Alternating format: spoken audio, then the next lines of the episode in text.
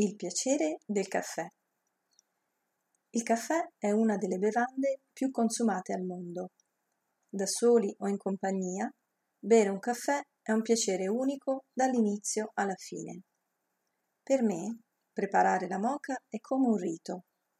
Metto l'acqua, poi qualche cucchiaino di polvere di caffè.